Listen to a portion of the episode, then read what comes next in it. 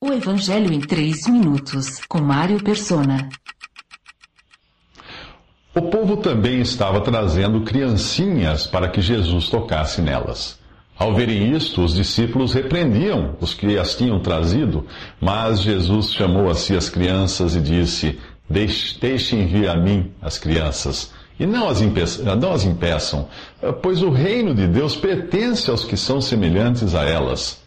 Digo-lhes a verdade: quem não receber o reino de Deus como uma criança, nunca entrará nele. Isso está em Lucas 18, de 15 a 17. Uma criança não precisa se tornar adulta para ser salva, mas um adulto precisa se tornar como criança para receber o reino de Deus.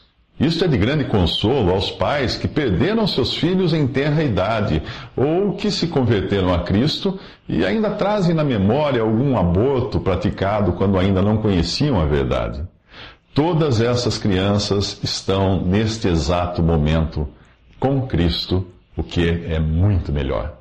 Filipenses 1:23. Crianças são automaticamente beneficiadas pelos resultados do sacrifício de Cristo, pois ainda não têm consciência de seu pecado.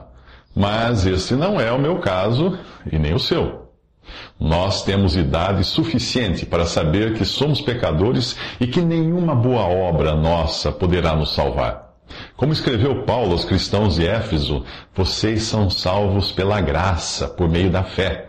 E isto não vem de vocês, é dom de Deus, não por obras, para que ninguém se glorie. Efésios 2, de 8 a 9. Portanto, se você perdeu um filho ainda na infância, alegre-se com o fato de a qualquer momento poder encontrar-se com ele. Mas se você ainda não se converteu a Cristo, jamais voltará a vê-lo. Ele estará na presença de Deus e você no lago de fogo. Como resolver isso? Transforme-se agora mesmo numa criança, crendo com uma fé infantil que Jesus morreu na cruz em seu lugar para pagar por seus pecados ali. Deus precisava condenar o pecador, mas queria também salvá-lo. Se ele inocentasse o culpado, eh, Deus seria injusto. E se o condenasse, não estaria agindo com misericórdia. Ao entregar o seu próprio filho para substituir o pecador na condenação, Deus foi justo e misericordioso. Por graça, ele deu ao pecador a salvação que ele não merecia, e por misericórdia o livrou da condenação que ele merecia. Para aquele que crê em Jesus com a simplicidade de uma criança, os seus pecados foram todos pagos na cruz. Mas muitos que hoje se dizem cristãos agem como os discípulos de outrora.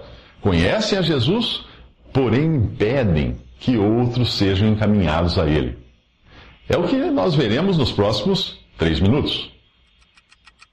Visite 3minutos.net. Dúvidas? Visite respondi.com.br. Adquira os livros ou baixe o e-book. Também para Android e iPhone.